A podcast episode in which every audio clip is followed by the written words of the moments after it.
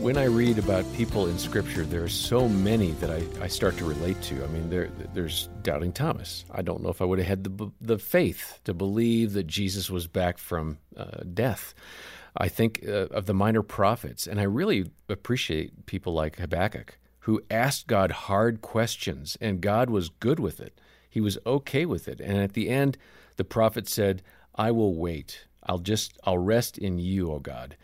Uh, I'm John Fuller, along with our Vice President of Parenting, Dr. Danny Huerta, and we're going to hear more from Rhonda Stoppe. She uh, visited with Jim Daly and me and has written a, a great book. It's called Moms Raising Sons to Be Men. And here she shares some lessons she's learned from some moms in the Bible.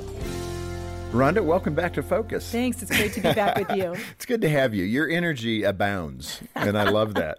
You, I would think you were. Did a, you just say I'm crazy? Yeah, not, not I heard quite. crazy. On the edge. No, but I love that. I just think what great energy you must have brought to your home with my, those my kids. girls always say that. Mom's a little bit crazy. We love her, but she's a little bit crazy. I think every child should say that about their mothers, but I think it's fun. Let me ask you, uh, and it's very intriguing um, to think about women of the Bible. I mean, because we're often focused on kind of the core personalities, whether it's the disciples, of course, Jesus, but you know, even Old Testament figures, etc. But we rarely don't consider their parents, and particularly their moms. Uh, what role did they play, etc. Um, you have so many good collections and um, observations of mothers in the Bible.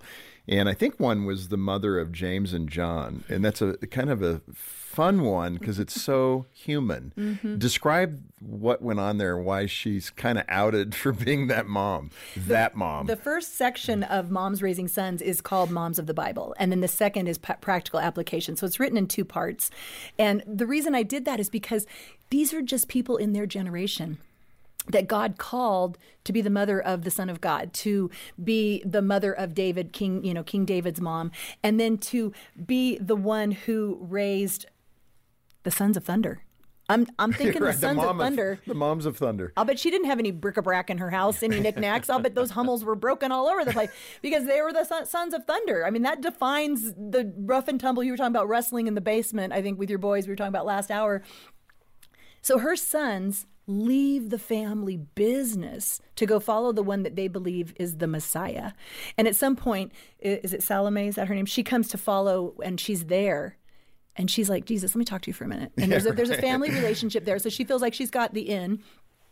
When you're king, because they expected Messiah to be king and sit on a throne right, right then and there, um, can my boy sit on either side of you? Wouldn't that be cool? Sounds like a college entrance issue. Oh, oh too soon, buddy. yeah, ouch, that's cutting close. But it's true, right? But the disciples heard Mama pull Jesus aside and try to pull some strings for her boys. And there's a section in Moms Raising Sons, and it's called Mama's Boys Get Beat Up. Because immediately the disciples are pretty mad and they take it out on the boys. They take it out on the sons of thunder. Like, look at your mama's trying to pull some strings for you, putting your mama up to that.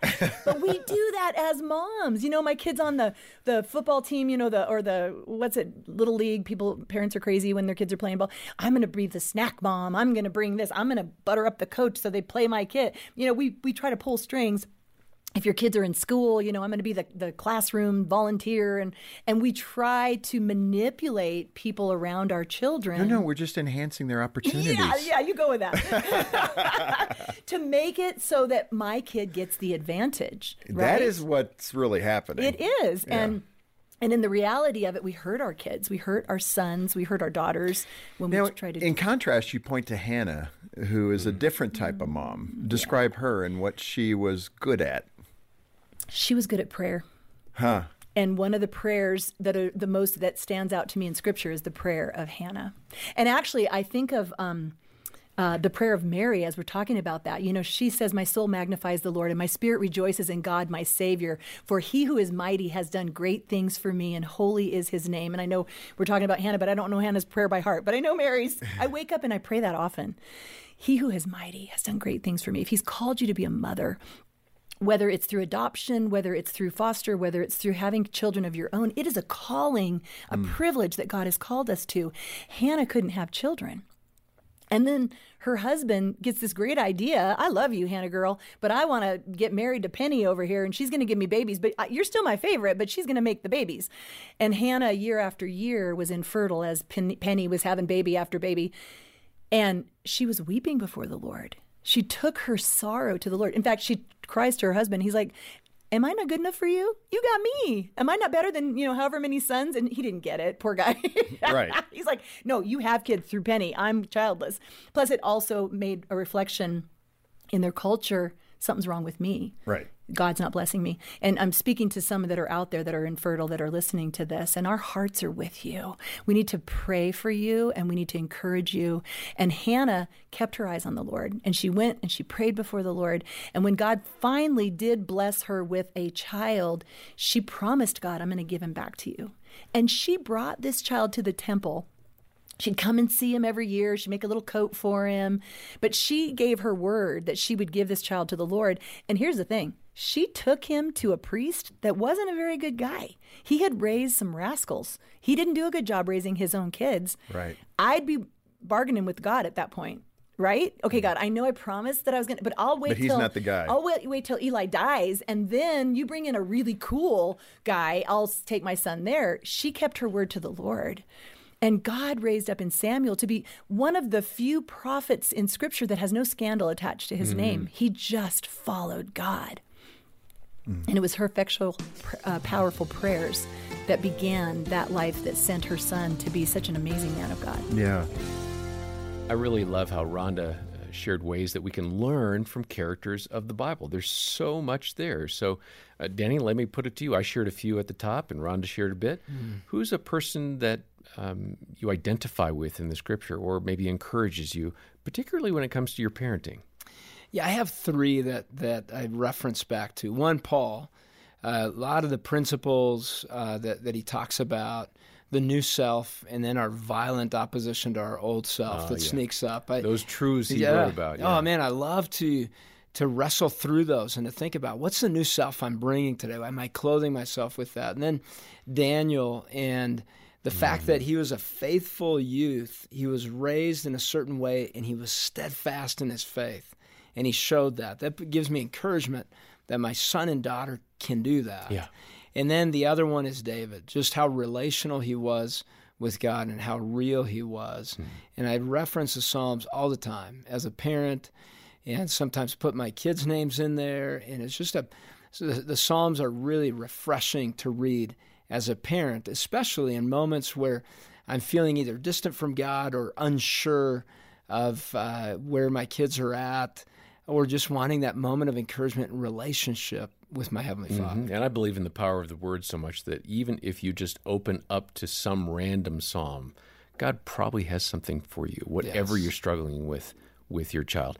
I, I want to add one more to my list and wow. that would be a, a, person that wasn't real in the scripture, but he was a key part of a, a fantastic parable Jesus talked about, and that was the I call him the forgiving father. Mm, the story yeah. of the prodigal son. The star story. there is the forgiving father and his heart for his child, mm-hmm. and that that has guided me through some really tough times as a parent. I just think, okay, love this child like that guy loved his son, yeah. both of his sons. Amazing story. Can't go wrong. Yeah.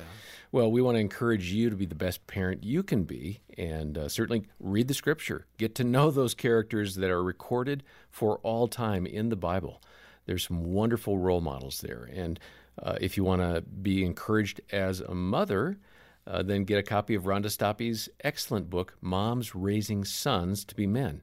We have that here at the ministry. If you'll join us uh, and be a supporter, either a monthly uh, sustaining uh, donor or a one time gift, we will say thank you by sending that book to you. Again, it's Moms Raising Sons to Be Men by Rhonda Stoppe. The show notes have all the details. And uh, let me encourage you to take just a few minutes to kind of do that self assessment that Danny was talking about. Who is showing up? Is it my best me as a dad or a mom? uh, take our free parenting assessment. It's maybe five to eight minutes. Let's round it up and say 10 minutes uh, to complete. It'll be really insightful for you, and we'll link over to that assessment in the episode notes as well. Next time, we'll hear from Milan and Kay Yerkovich. They'll be sharing about love styles and how your love style influences you as a mom or a dad. I'm John Fuller, and for Dr. Danny Huerta and the entire team, thanks for joining us today for the Focus on the Family Parenting Podcast.